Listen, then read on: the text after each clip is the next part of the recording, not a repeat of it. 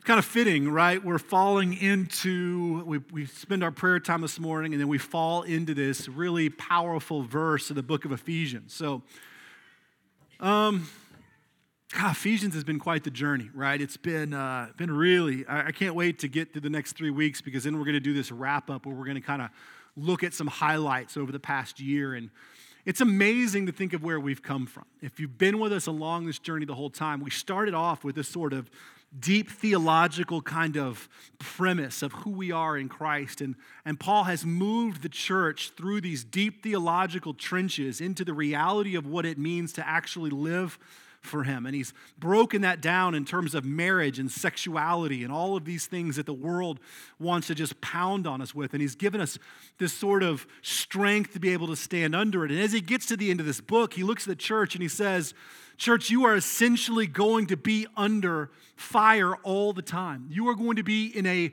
war, a war that is not like any conventional war or battle you've ever seen, a war that you actually can't pinpoint. It's spiritual. And he tells the church in Ephesians 6, he says, This battle is not against any enemy that you can see. It's not against flesh and blood. It's not against your enemy next door that wants to just quit, you, quit having you do X, Y, or Z. This is a spiritual battle in which the enemy wants to destroy your life. It's a battle that can only be fought spiritual because that's where it exists. And then he begins to lay out the foundation by which the church will need to begin to fight this battle. He does it through this picture of the armor of God. We've been looking at for the past three weeks, right? He talks about the fact that we have been got to be ready to fight this battle, and we've been given all the tools that we need in Christ already. And he lays those out. And Brandon and I have spent the past weeks really looking at those. We did it in a couple of weeks, right? We talked about the idea of the breastplate of righteousness and the belt of truth, and our feet fitted with the gospel.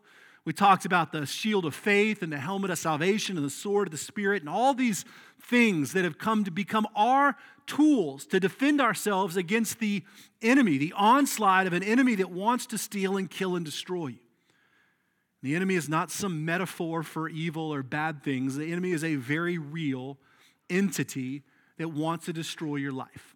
And there is a battle being waged over your heart that is spiritual. And if you feel it, you've ever, ever felt it, you will know how true it really is.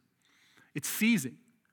We begin to believe lies. The enemy whispers into the most tender places of our heart, the places that we know to be true. And he begins to call into question, right? Same way he did with Eve. Surely God didn't say. Surely God won't actually take care of this, protect you, provide you, answer this, do this. The enemy begins to whisper into all those areas, all those tender places to remind you how insignificant you are, what a failure you are, how many mistakes you've made. And so Paul says, church, you have to be ready to fight this battle. And last week we talked about that last little piece, which is the sword of the Spirit that we've been given, right? That God's word is the offensive weapon that we have to destroy the lies of the enemy. Because not only is God's word truth, it is divine truth. And it is the offensive weapon that we have. And we have to know it, we have to understand it. We have to be able to call upon it. We kind of explored that. Well, Paul's going to wrap all of this idea of the armor of God up with one other weapon that we have that is both offensive and defensive in its nature. And it's the only weapon in which we really truly have the ability to fight this spiritual battle. And as you can guess, that weapon is prayer. It's the way in which we go to battle against the onslaught of the enemy. It's one thing to call upon God's word, it's another thing to pray God's word against the movement of a very real enemy.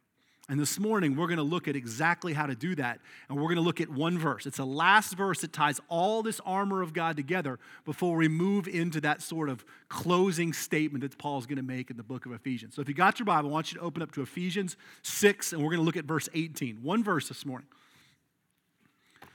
but as you can imagine, there's a lot there. There's a lot, lot there when we start to talk about prayer. Some of these things we've talked about before. Some of them we've uh, kind of hit on, but they're, they're really powerful and they're, they're right there in front of us. So let's take a moment this morning and let's look at those together. And I'll pray very quickly because we, we just did a little bit of that kind of an extended way. So, Lord, we ask that you would teach our hearts this morning, that you would teach us to be men and women and children of prayer that you would show us how this weapon that you have given us is both offensive and defensive in nature, and we are called to it. That we have the Holy Spirit dwelling in our hearts and the power of God at our fingertips. Lord, move in us and teach us. Take a moment in your heart this morning, right now, and just say, God, teach me through your word. Just speak that in your heart. God, teach me through your word.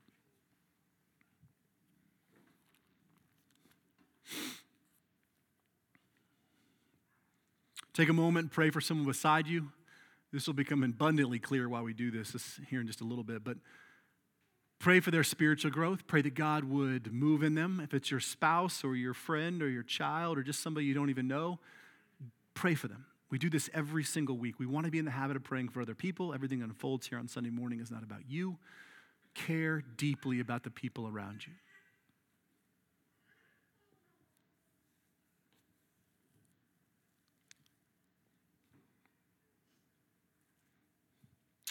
Lord, we ask that you would be glorified through this simple verse, simple yet powerful call that we have as believers to take seriously the invitation and the call to prayer.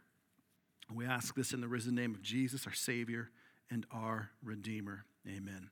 So I want to read Ephesians 6, 10 through 18, but we're only going to be focusing on 18. But I want you to hear all these things in context because 18 is the end cap on this picture of the armor of God. And this is what he says. So finally, be strong in the Lord, excuse me, and in his mighty power, put on the full armor of God so that you can stand against the devil's schemes. For our struggle is not against flesh and blood, but against the rulers and against the authorities and against the powers of this dark world and against the spiritual forces of evil in the heavenly realms. Therefore, put on the full armor of God so that when the day of evil comes, you may be able to stand your ground. And after you have done everything you can to stand, stand firm then with the belt of truth buckled around your waist, with the breastplate of righteousness in place, and with your feet fitted with the readiness that comes from the gospel of peace. In addition to all of this, take up the shield of faith with which you can extinguish all the flaming arrows of the evil one. Take the helmet of salvation and the sword of the Spirit, which is the word of God. And then verse 18 will be today. And pray in the Spirit on all occasions with all kinds of prayers and requests. With this in mind, be alert and always keep on praying for all the saints. So the end cap right there on this armor of God, right? On the, the belt of truth and the feet fitted with the gospel and the breastplate of righteousness and the helmet of salvation and the sword of the Spirit, right? The shield of faith. The end cap on all this is that in verse 18 and pray. So take the sword of the Spirit, which is the word of God, and pray. And pray in the Spirit on all occasions with all kinds of prayers and requests. And with this in mind, be alert and always keep on praying for all the saints. So, prayer becomes the very end cap, the, the sort of crowning call of this movement that is the church's call to fight against the onslaught of the enemy. To put on the full armor of God, that it does no good for us just to stand there, but that we have to become active in this battle. And the way we do that is through prayer. And most of us, right, would acknowledge the reality, the importance of prayer in the life of the believer. Like we know that to be true, but very few of us take it as seriously as Paul calls us to. Prayer becomes somewhat of an afterthought. It's something that we do at mealtime or maybe with, before bed with our children. Or maybe if we feel especially pressured, we may find ourselves in prayer. But very few of us see prayer as a battle cry, something that we are called to do in an offensive and defensive way to protect our homes and our lives and our hearts against an onslaught of an enemy that is extremely real. We recognize the value of prayer, but we don't take those things seriously. If you think I'm kidding, just ask yourself what happens when you bump into someone at work and they say, Hey, if you do me do a favor, will you pray for me? And you say, Absolutely, I'll pray for you. How many of you actually follow up on that? 10% of us, maybe. And if so, it's sort of an afterthought. We don't take these movements seriously. When's the last time you grabbed that person's hand and said, okay, let's do that now? Prayer becomes something we ask for other people as a token because we're asking for support, as opposed to asking them to do battle for us. We understood the nature of prayer, it would change things entirely. I mentioned this before, but my favorite sort of picture of prayer comes from a 19th century Norwegian theologian, a random guy by the name of Ole which is a funny sounding name. But what he says about prayer is this He says that prayer, right? Prayer is the breath of the soul, the organ by which we receive Christ into our parched and withered hearts. That's how he defines it. Like prayer is the breath of the soul the organ by which we receive Christ into our parched and withered hearts. So prayer becomes this life giving thing that we are called to use to not only sustain our life, but protect and sustain the lives of the people around us. That without prayer, we have no access to Christ, and our hearts begin to wither and die a slow suffocation of death. And I can promise you this that if you are feeling in your life right now like you are living in the middle of spiritual mediocrity, that you are going through a lot of motions, that your life lacks passion spiritually, that you're doing a few of the right things, but you just don't have what you would consider deep, real life, I will tell you that you can probably chase it down to two things. One, your time in prayer, and two, your time in the Word. Almost all of our slowly dying, lack of getting oxygen and breath and life into our lungs is because our prayer life and our time in the Word is usually being strangled out by life and its things. And when that happens, right, as Hallesby says, we cease to begin to get Christ to our parched and withered hearts. Now, if prayer is the very lifeline of that, right, then it would only make sense that the more that we open that lifeline, the more flooded our life becomes with actual existence and life and vitality and things and joy, all the things that the Lord wants to lavish upon it. The more you open those veins, the more life is given. The more those veins pump life blood into your soul, the more energy that you have, the more joy fills your soul. It's the great call of the believer. But Paul actually takes it one step farther and he says, not only is it the great call, but it's actually a call to do something significant. It becomes a tool, a weapon, an offensive and defensive weapon in which you can fight the enemy. If you feel the onslaught of the enemy, like life is overpowering and pressing down on you on all sides, and it feels like you never get a break, and one thing leads to another and another and another, and there's never a whisper of, of, of reprieve in your life. Paul puts prayer at the end of that cap saying there is a spiritual war that is being waged over your life in which the enemy wants to render you not only ineffective, he wants to drain the lifeblood out of your soul. And he does that by putting a stranglehold on your prayer life. Because we begin to get too busy, too preoccupied, or maybe God doesn't really want to hear about this, or maybe I'm just not even thinking about it's not even my idea just to go before the Lord. And the enemy begins to close off that vein. And as you do, you slowly begin to starve of oxygen and life giving blood. We can't fight, right? We're not willing to pick up the weapon. So Paul says this this becomes the end cap. And he's going to give us a couple of really important calls here in this call to prayer. So we got to understand the nature and the importance of that call. But he says this he says, But we should at all times, right? And we should pray in the Spirit at all times with all kinds of prayers and requests. There's three little things there, right? So the first thing he calls us to do is to pray in the Spirit, which begs the question what does that really mean? Well, we're actually called in Scripture to do a whole lot of things in the Spirit, right? It's not a new concept. Jude 20 actually calls us to pray in the Spirit also. But there's a lot of things we're called to do, right? Galatians tells us that we're called to walk in the Spirit. Romans tells us that we're called to cast out the dead things in our life in the Spirit. Galatians 1 tells us that we're to, to take uh, the action in our, that it's in our brother's life and help redeem them in the Spirit of God. Corinthians talks about worshiping in the Spirit. Like there's countless places in which we're called to do this. And what that means for the life of a believer is it means that we are called to let the Holy Spirit that dwells in us lead the way. That we are called to fall upon the Spirit of God to be the guide, the instant, the one that moves us forward, the one that gives direction, the one that we chase and follow. That our prayers and our actions and our life and our worship aren't guided by ourselves and my own humanity, but instead I say, God, what do you desire? Where are you leading? What do you want? Praying in the Spirit means that I yield to that. It's actually not a call to pray in a tongue.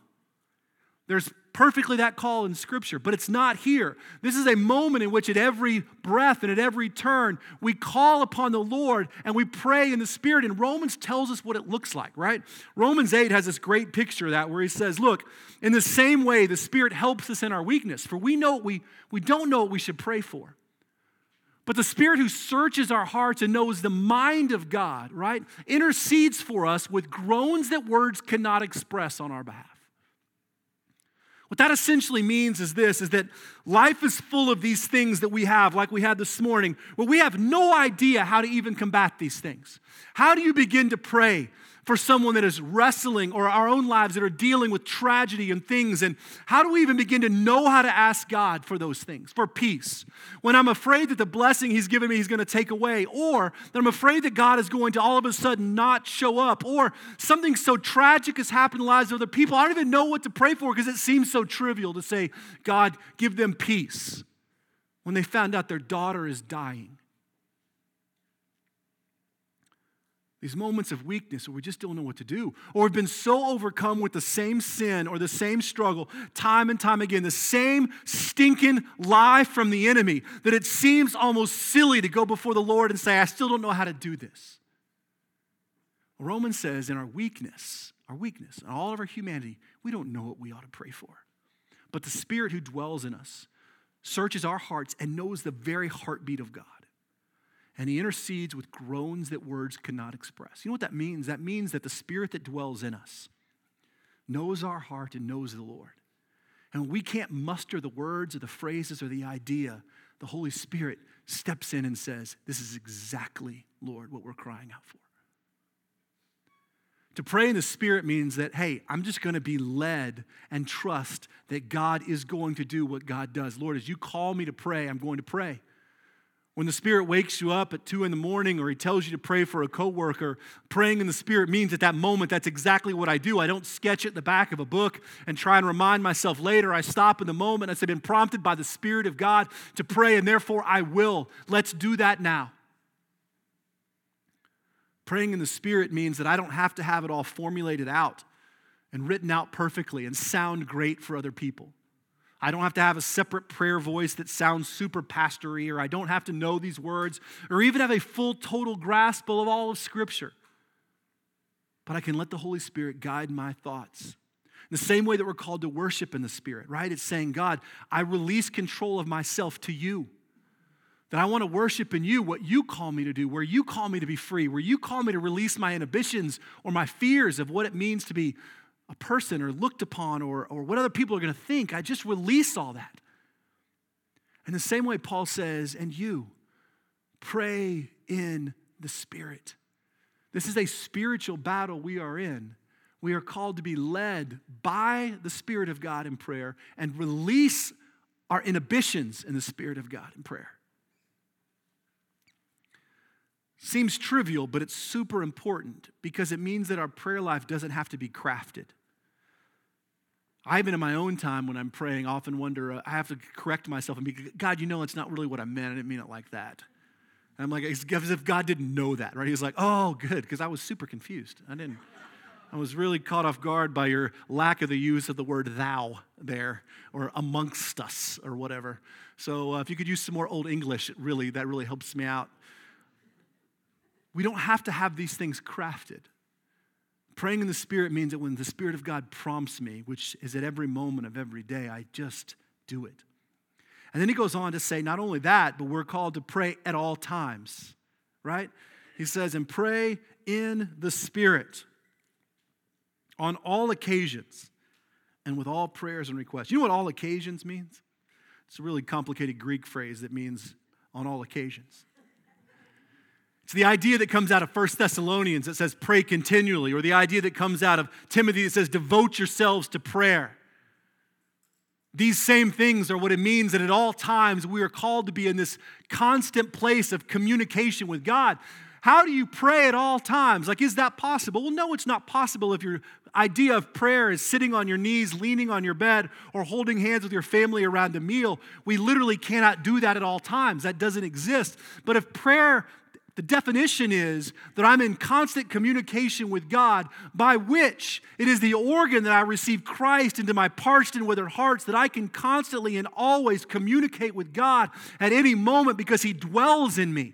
That at any thought I can ask God to take captive to rid that of me. That I don't have to fall upon my knees in some perfect prayer posture. That if I feel the enemy coming against my heart, speaking lies to me in that moment as I'm driving, as I'm walking, as I'm standing in class, whatever it is, I can say, God, take this from me. Praying in the Spirit at all times is being ready to hear the Spirit and willing in that moment to communicate with God, saying, I will not give in to this lie. I know it's a lie.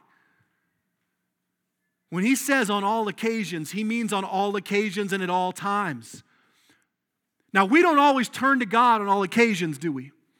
We like to think we do, but we typically don't. When even in the good, right? In the bad, sometimes we turn to our spouse or we turn to a friend or we turn to the internet to find out how to answer this problem. Or even in the good, we turn to social media for that sort of applause for our hearts.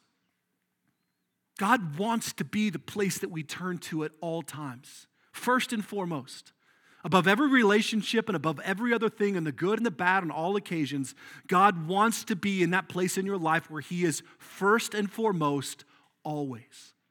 He gets the best and he gets the first. This entire principle that we have when it comes to tithing and giving, right, is not because God needs our money, it's because God wants our first and our best. The same thing in our prayer life.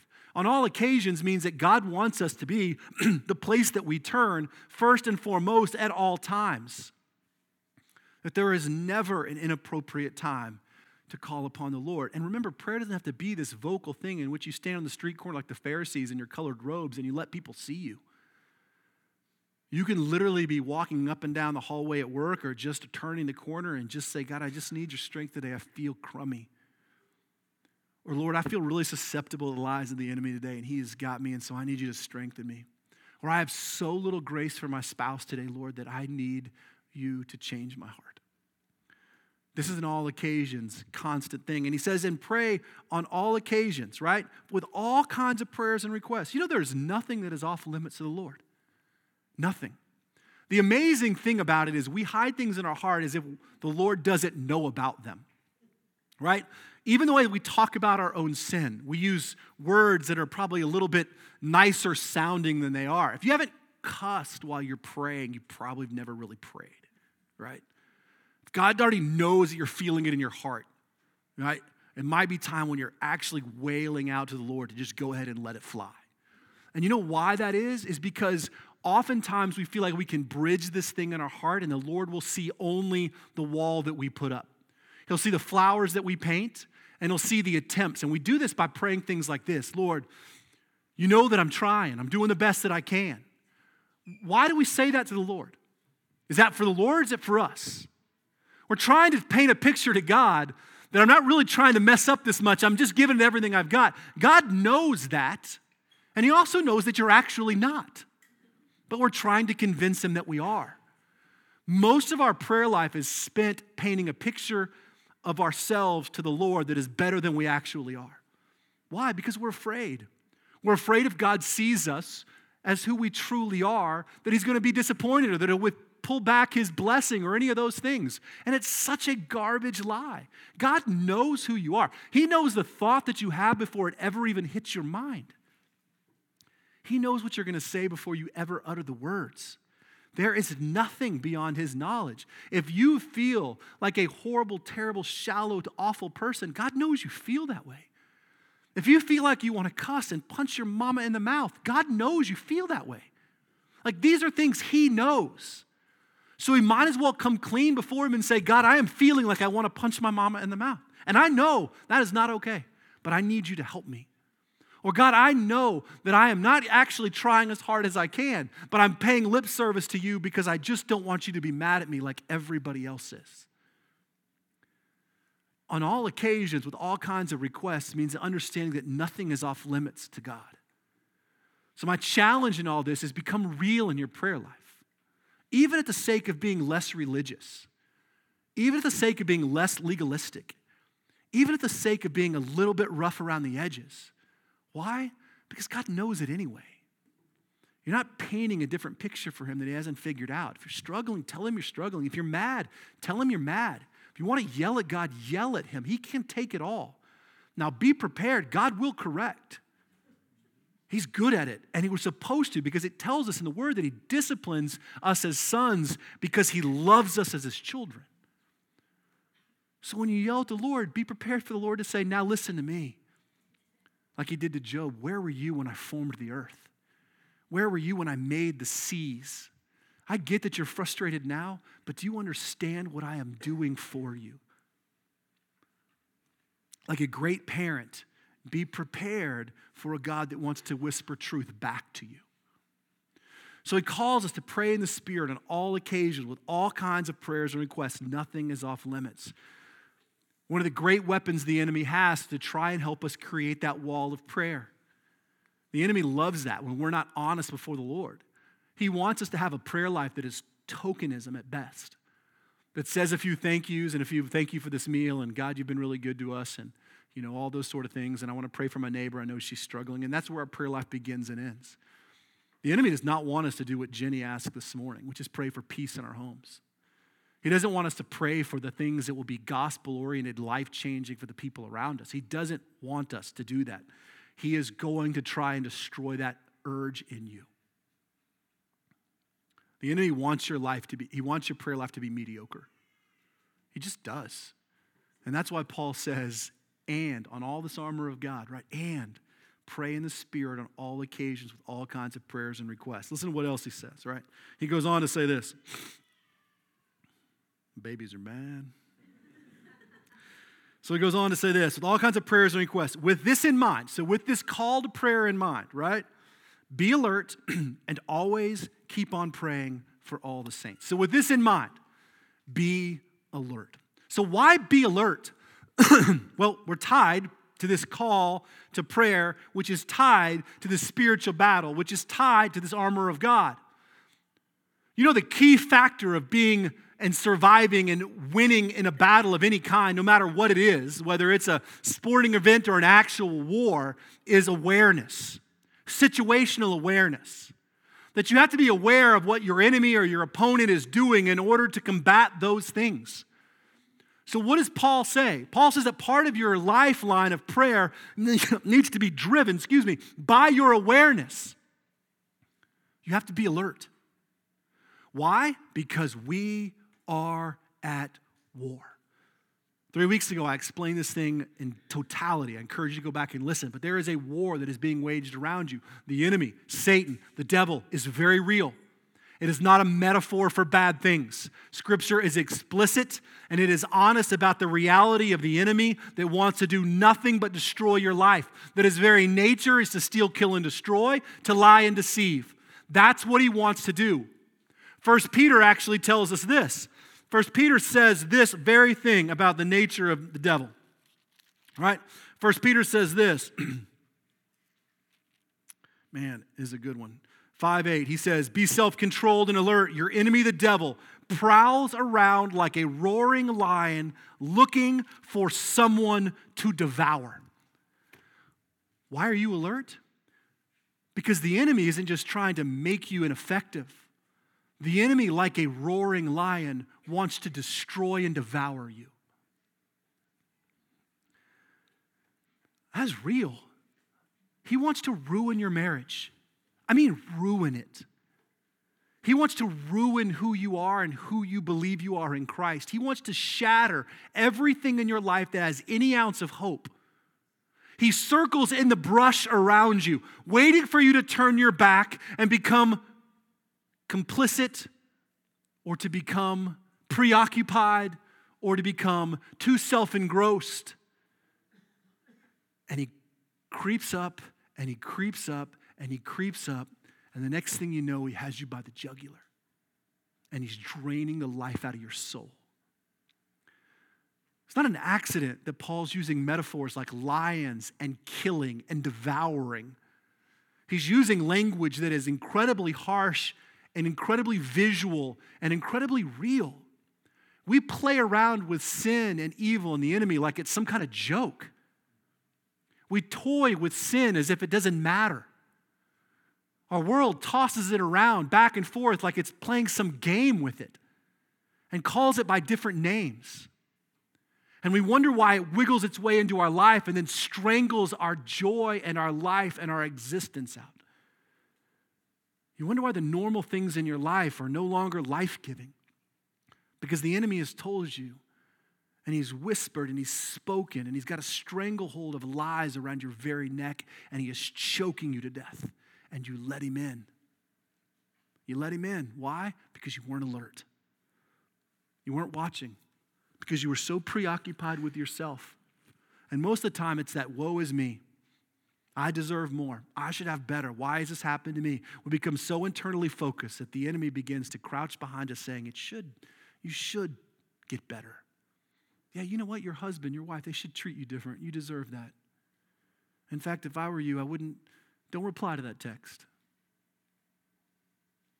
Be a little vindictive. You, you should, right? Because you've been, been treated this way for so long. Like you should get yours back. You don't really need to do that. Surely God didn't say, don't eat of that fruit, right? He just doesn't want you to be like Him. God just doesn't want you to know. And those hands or the teeth begin to sink deeper into your neck. You know how hard it is to recover from the lies of the enemy when he strangled you to death? So, awareness and being alert is vital. If you're going to be in a battle, which we are in, you have got to be alert. The enemy, his lies, they look a lot like truth. Why? Because they already whisper to the places that we want to hear. We want to hear that, right? We want to hear the things that the enemy tells us. None of us really want to hear truth. We say that all the time. No, look, I, I just need you to tell me the truth. Tell me the truth. I, I look good in this, right? Or if I don't, just tell me I look fat in this dress. You look fat in that dress. Uh, no, that is not a good idea. For anybody, even when I'm wearing the dress, I don't want to tell me I look fat in it. We don't really want that. We always want to be told what we want to hear. And the enemy loves to do that. He loves to tell you that your anger is justified. Right? He loves to tell you those things that we already want to hear anyway. So Paul says, be alert, be aware. It's going to look a lot like a normal day in the savannah, but in that grass, there is an enemy, and he is real, and he wants to destroy you and devour you and eat you alive and everything you care about. So then he says this So be alert and do what? Always keep on praying for all the saints. You know, being a saint, well, let's, let's do this first. Saints is a funny word, right? We talk about this a lot. Saints is a funny word. It does not mean some super spiritual special person. It's not what the Catholic Church has sold you. The Catholic Church has sold you a bill of lies. There is no perfect person in which some group council somewhere has decided that they've performed three miracles and therefore they're better than the rest of us. And if we pray to them, we get some special interference or intercession here on earth and they can speak to God for us. That's just all a bunch of lies. Just don't believe it right? There we are all saints. The truth is, every single one of us. We are saints only because Christ has rescued us. And the word saints there actually is the Greek word hagios, which just means holy ones, which we know to me means set apart ones, right? We talk about this all the time. So to be saint, to be a saint or to be holy means to be set apart. So when the church Paul, whoever calls you a saint, he's referring to the fact that you have been rescued and redeemed by Christ alone, not by your own ability to do any miracles, not by your own special anointing, not by anything that you did in which you served super special well, where you get a picture hanging on the wall and all those kind of things. People pray to you. That's broken. Don't do it. A saint is someone that has been rescued by Christ, redeemed from their holiness, and therefore is holy and set apart by Christ himself. And guess who Paul calls saints in Scripture, and actually all of Scripture does? Every single believer. It means you, like it or not, are a saint, right? Not because you're pious and holy, but because you've been set apart by God. He has rescued and redeemed you. And so Paul says, and always keep on praying for all the saints. That means saints are called to pray for the saints, meaning that you and I are called to pray for our brothers and sisters in Christ. And being a saint in those days, especially, was hard. I mean, it was really hard. Like, we have hard lives, and there are things that we are going through that the first century church would never have to deal with, I promise. But the things that they have walked through, you will never have to deal with. As a first century Christian living in Ephesus, you probably don't know what it would be like to have lost your family, to have been ostracized and not be invited to any more family events, to be pretty much kicked out of anything that value valued in terms of community, to also be seen as a pariah by the religious establishment and by the occupying government that every day was a day that you might most literally be killed for your faith in Christ. We talked about this last week when we talked about Polycarp. Remember, here's a guy, an 86 year old man, who just following and trusting the Lord when the Romans seized him and threw him into the arena and told him that if he didn't renounce Christ, they would let the wild animals eat him alive. And what did Polycarp say? He said, Well, 86 years, Christ has never done me wrong, so I can't really talk bad about him now. And they got so mad, they didn't just let the animals eat him, they actually burned him alive right there in front of everyone. Is that what you're going to face on Monday? Or are you going to face a boss that uses funny words and talks a little down to you? The reality is, being a saint was hard. And Paul knew that, and he knew the enemy was going to combat the church from the inside out. In fact, if you read any of the Pauline epistles, which are all Paul's letters, you will see the majority of his letters are written because the church is being destroyed from the inside out.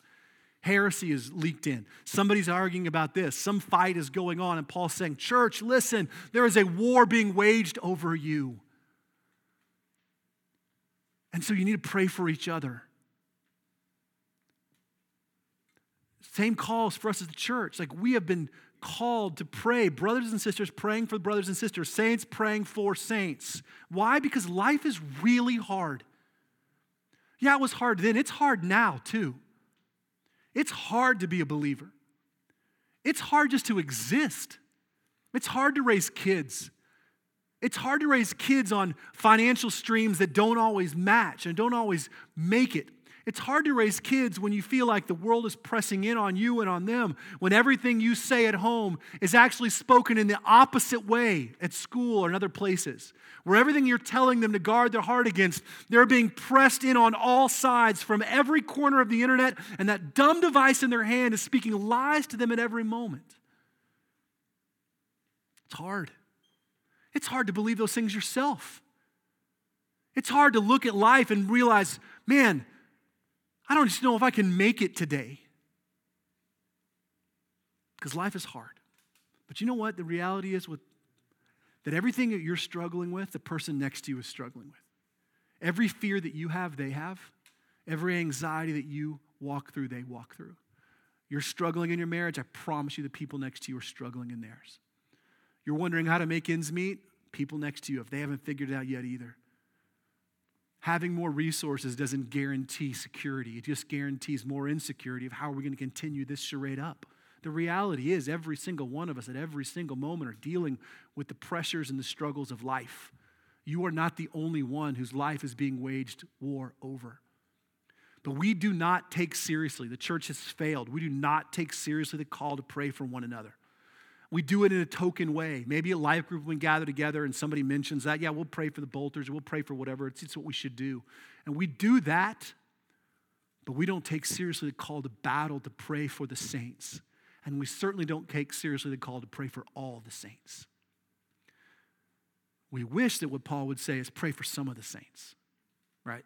Pray for the ones that you like and that you're around all the time. But we pray for all of them. It means all the broken ones.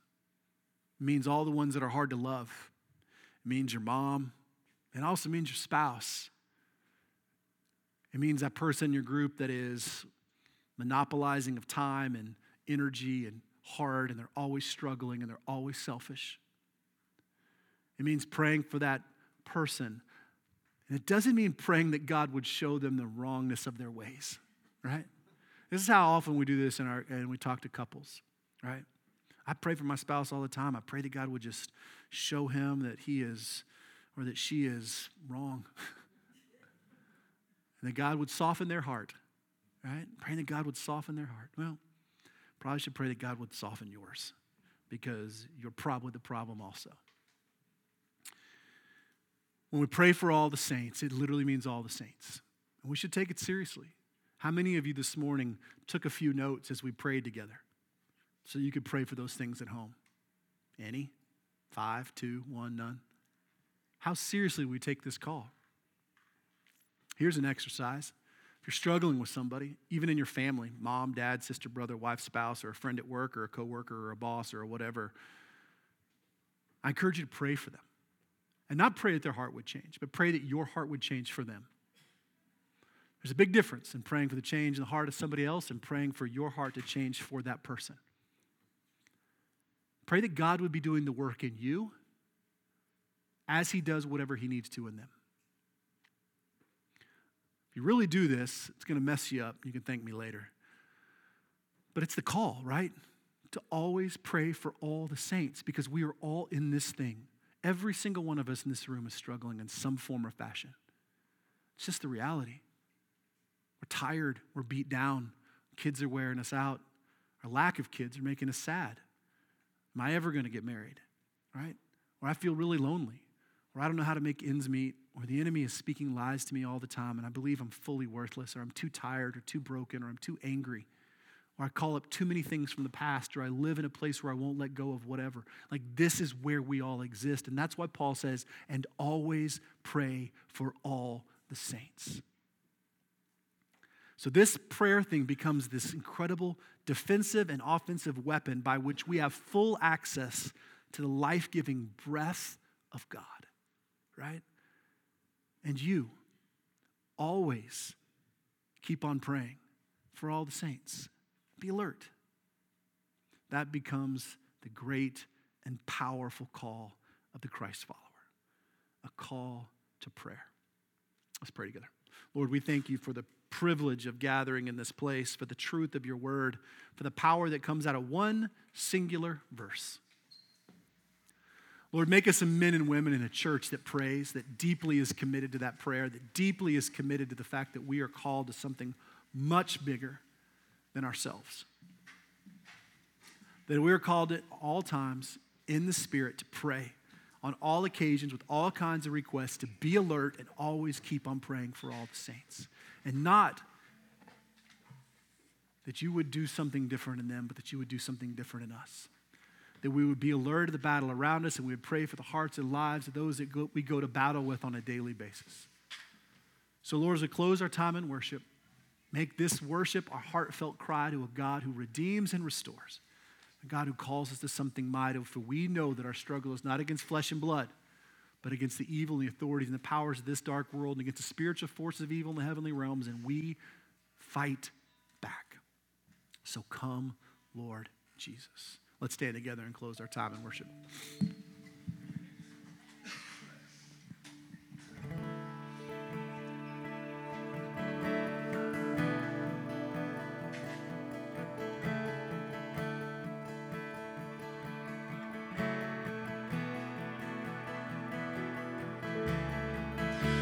Say this mountain can be moved. They say these chains will never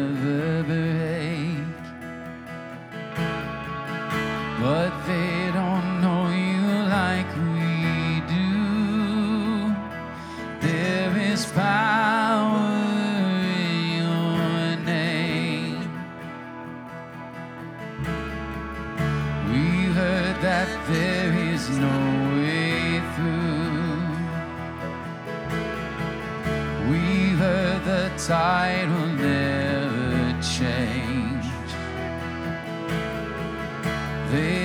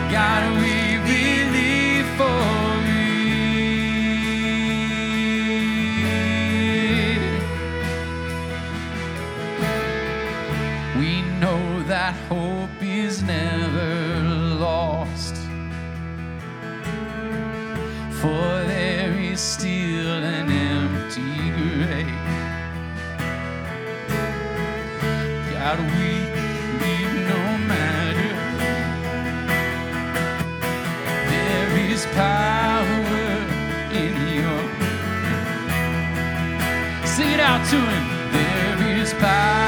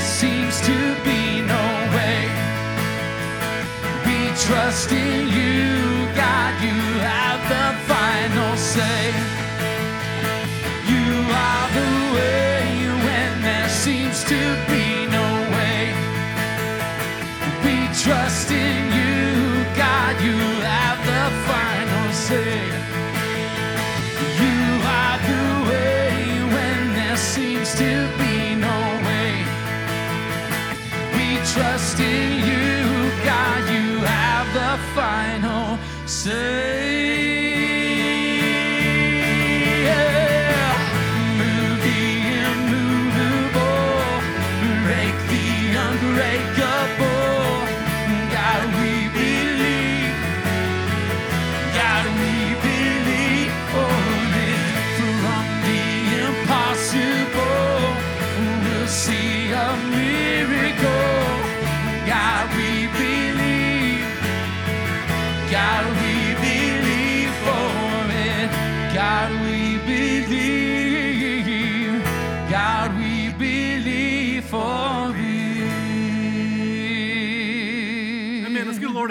Morning. So it's a powerful truth, God, that God can move the unmovable and He can break the unbreakable. We believe in all these things because God is who He says He is. He calls us to be a men and women of prayer, to be alert, to go to battle on the offensive and defensive, to combat the war around us, to fight the enemy and to fight for each other, to be alert, right? And to always keep on praying for all the saints. Go in peace.